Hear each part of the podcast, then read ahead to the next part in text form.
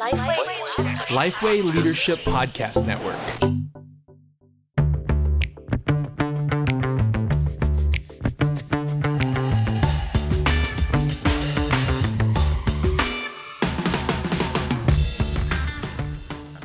G'day, I'm Scott Sanders. I'm Derek Hanna. And welcome to The One Thing, where you get one gospel-centered ministry tip every week coming down on a Monday. Now, Derek, we are back from the long holiday. Mm, what, a long, one, dark winter. Someone asked me, what was your highlight the other day? Yeah. And, you know, I, it took me a while to ponder it. I was like, oh, I don't know. Yeah.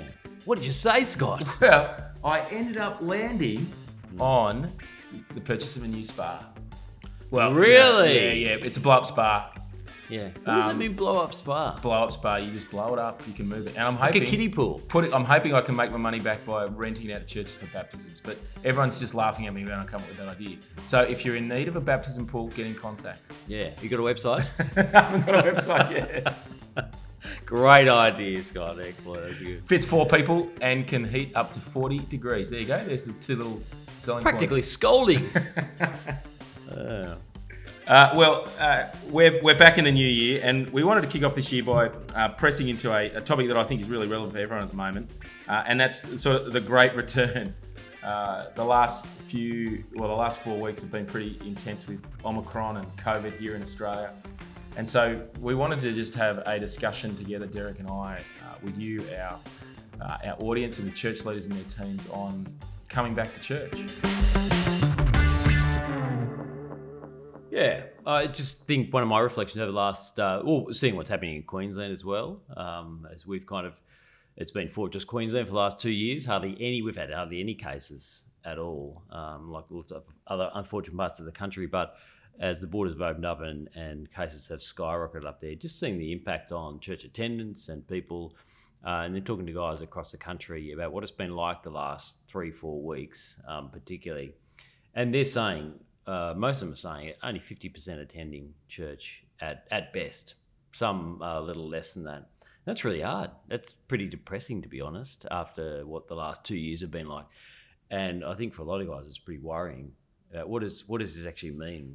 Again, just like we were at the start of last year, I think we were feeling like, um, all right, we got through twenty twenty. This is going to be different. And then twenty twenty-one hit and it didn't feel any different. And everyone is exhausted.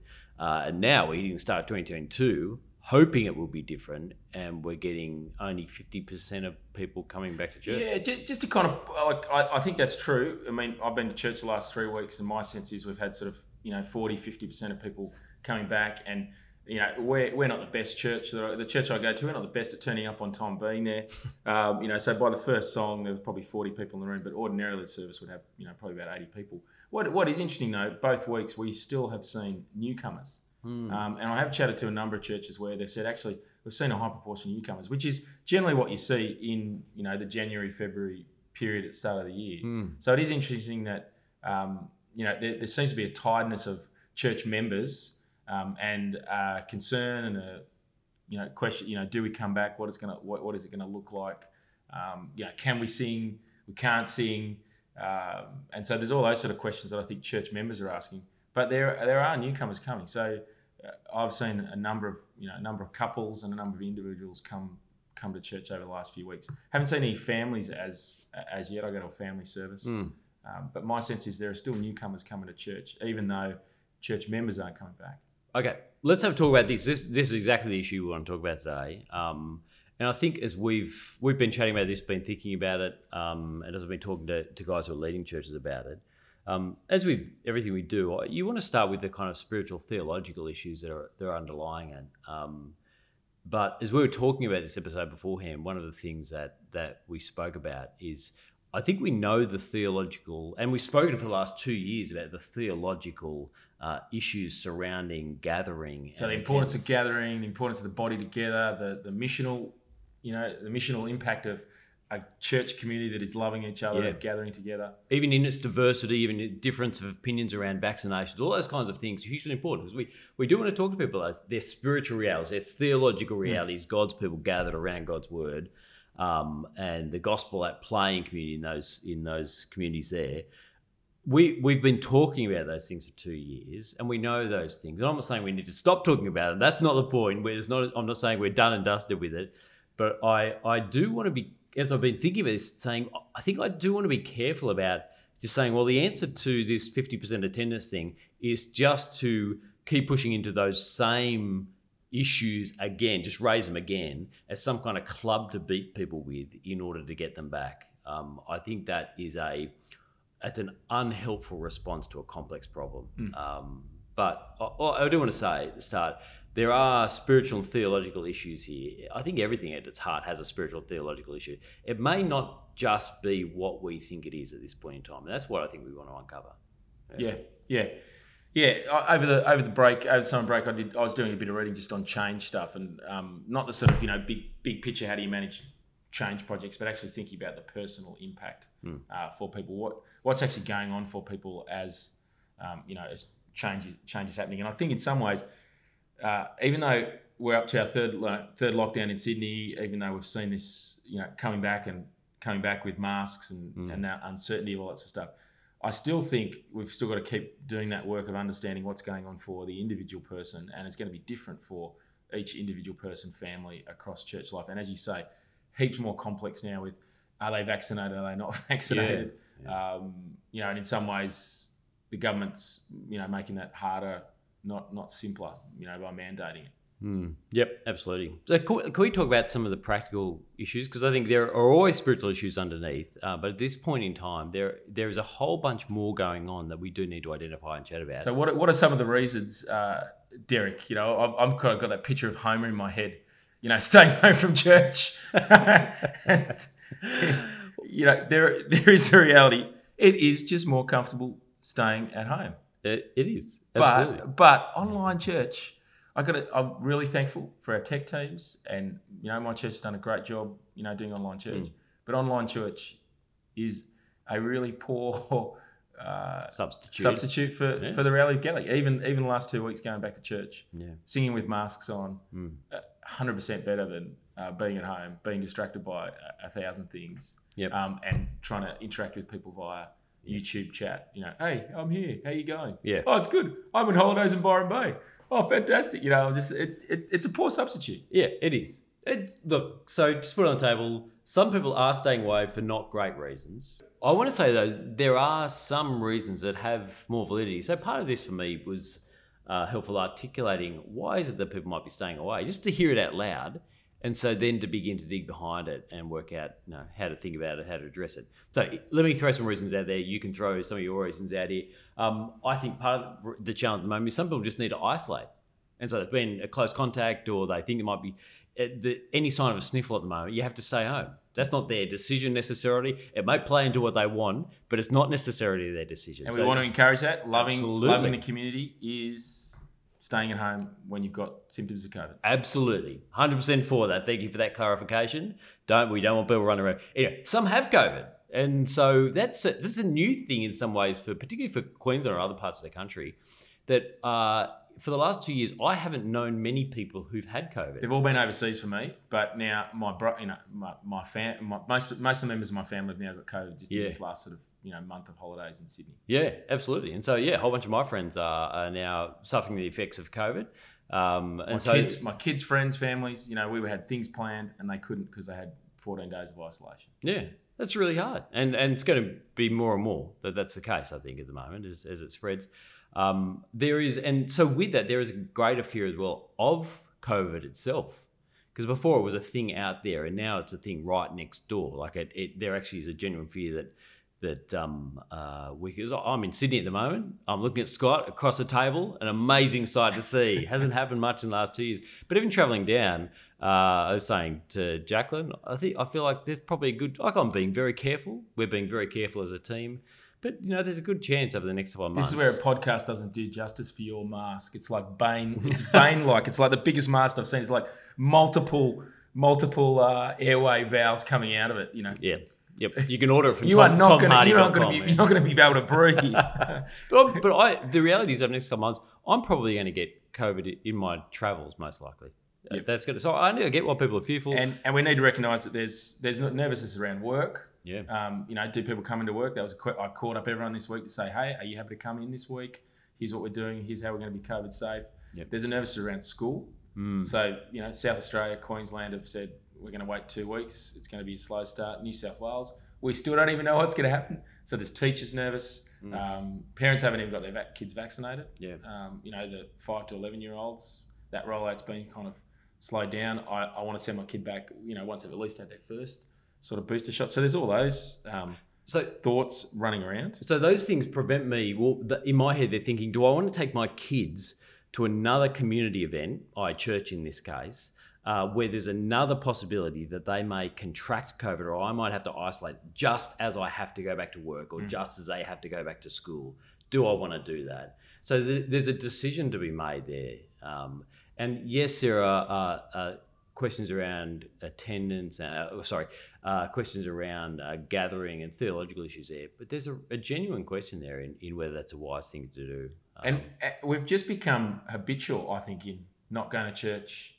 Like there there are some bad habits that have been formed over the last little while as well. Yeah. Uh, and I think it's worthwhile recognising those. Yep. And recognising that habits are really hard to get out of. And we still haven't been able to break like the screen habit at the moment, just because yeah. we've been so used to yeah. screens just as a family at home. Yeah, it's interesting on that. And we haven't chatted about this before, Anne, but you, you saying that, we've had habits pre-COVID as well that have been enshrined in how we behave as a community. Um, and maybe those habits moving forward won't work actually. Mm. Because of the way that COVID has changed uh, our interactions with each other. So maybe there's new habits that need to be formed. We haven't quite worked out what they are yet.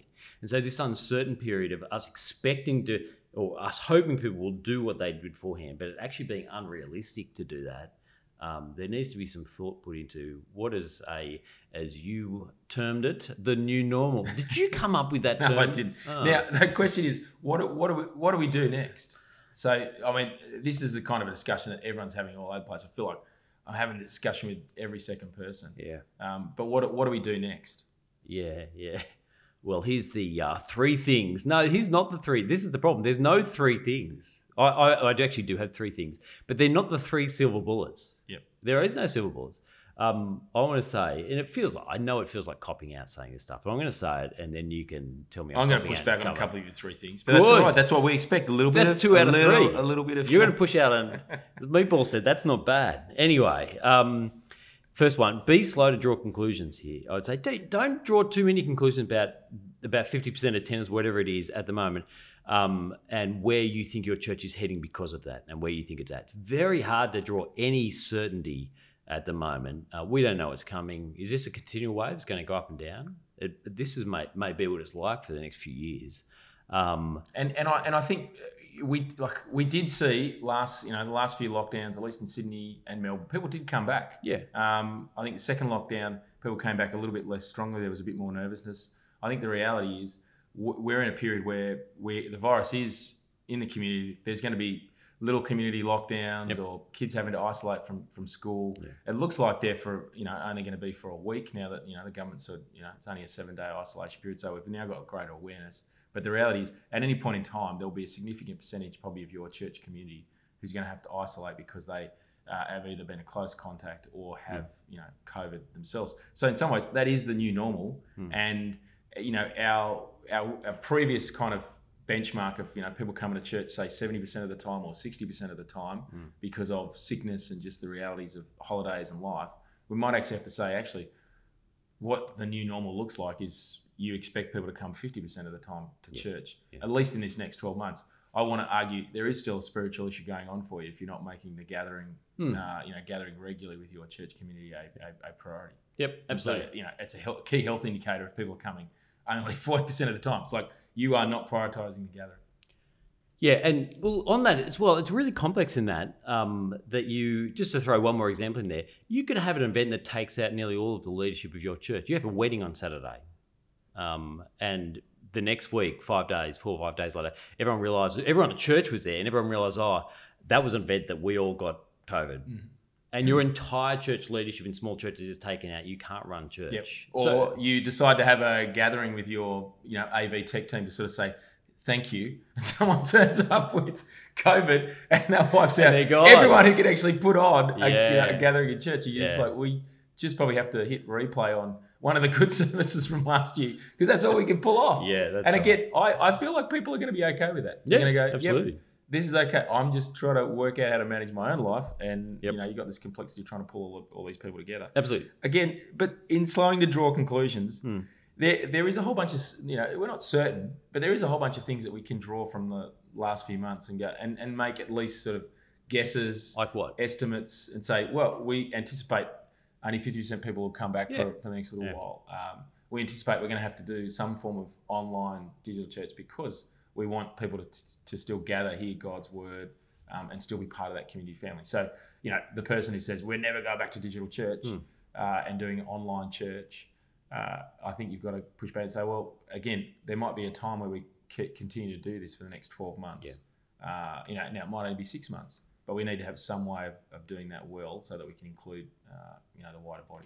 That's good. So that I reckon that represents the difference between you and me, Scott. You're an optimist, and that's good. So I had that in mind, and I'm thinking I want I want to say to people who are leading churches, don't be too negative about what's happening at the moment. Mm. Don't be too pessimistic um, about drawing conclusions about uh, where your church is at and where your leadership is at based on what's happening at the moment. Just be gentle. So what's that. Your second thing? Second thing is be generous in conversation with others. What's presented with people, the reasons they give, um, as we all know, isn't always what's going on. Um, you see, you've got time, you've got years with people to work through character issues, as we do with ourselves, to disciple people, to care for people. Uh, it takes time to uncover actually what's going on with people. Maturity takes time to bake. You can't just, you know, microwave that stuff. So you, you just, I would say, with people in this moment where there's a lot of uncertainty, just be generous in conversations. And, and that's where some of the reading I've been doing on personal change has been interesting. Um, I've been looking at, it's an old, really old model. Like it's a book from the eighties, I think, on uh, it's called ADKAR. Mm. Uh, so very simple framework for thinking about how you implement change for the person. Uh, so ADKAR just stands for awareness, desire, knowledge, ability, reinforcement. But one of the things just that the author of the book has sort of made me aware of when thinking about awareness is the individual is, is often asking, what's in it for me? And what goes into that is is a is a is a person's view of the current state, you know, which is the, so so. There's such a wide variety of uh, opinions yeah. and thoughts out there, uh, and so that's really hard to sort of nail down. It's not like you can say, oh, eighty percent of people are thinking this, because hmm. people have got a, a wide variety of opinions on that. It's their perception of the problem, which is going to change, hmm. um, and that again, per, per, there'll be a whole bunch of different reasons for them as to why they're more concerned. Um, then there's this just this circulation of misinformation. So again, you can contain this, you know, in a in a small change project. You can actually, you know, communicate this. But I think on this, there is just so much misinformation out there, uh, and so who do we believe? And so this is the the, the difficulty, and it's changing regularly. Yeah. Um, you know, so so again, I've said this last week, but now it's changed changed this week. Um, so so just I guess to be aware that it is it is complex as you um, you know as you. are generous with people in conversations, mm. knowing where someone is is coming from is is going to be um, you know really interesting. Okay, what's your what's your final your final thing? Okay, last one we've touched on. Just be generous with yourself at the moment. Just be generous with yourself. So be generous. I, Scott. Look, there's a reason I'm not a pastor. Okay, because uh, you know my pa- my pastoral bent's kind of it's there it's there in the background. I could be pastoral, but I, I guess I want to sort of say what does it what does it look like in this moment to be thinking outward and to be thinking mission. So. Oh, you know, being generous with yourself. So obviously, I'm not going to set the goal. We're going to we're going to see twenty percent, you know, conversion yeah. growth this year. Yeah, um, it's being realistic about our um, our outcomes and the things mm. that we're seeking under God, praying for. Mm. But I also don't want this moment to be okay. Let's turn inward. Um, we, no, we need to be need to be still looking outward. So that's interesting that you go there, because when I say be generous, I'm not saying be narcissistic. I'm not saying be self-centered in that. Um, I'm saying um, be realistic about the place we're in.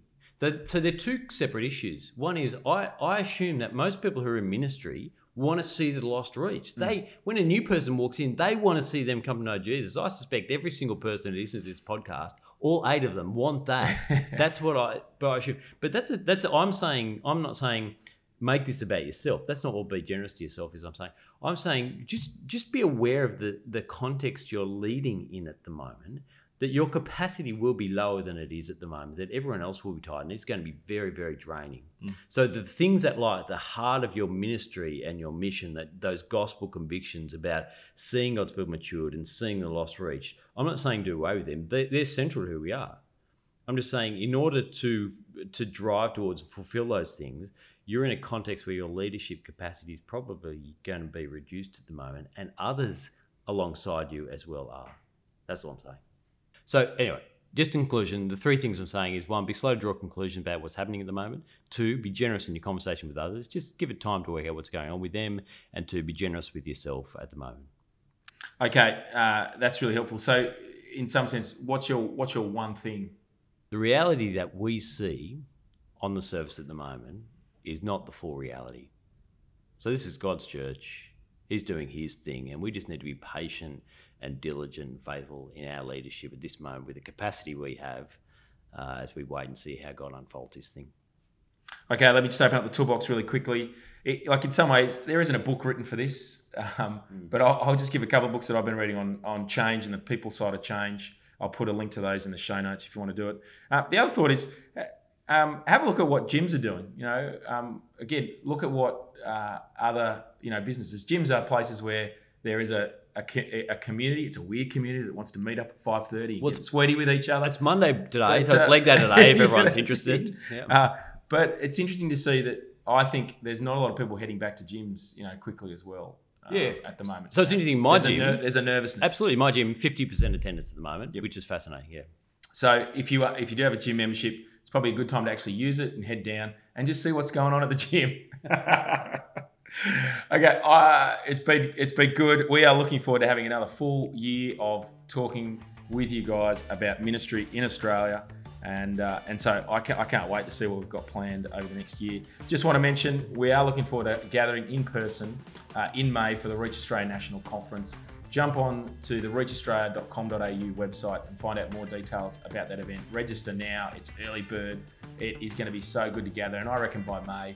Uh, hopefully borders will be open, even with W A, and we'll be able to uh, see our Perth brothers and sisters as well at the conference as well. I'm Scott Sanders. I'm Derek Hanna. Chat soon.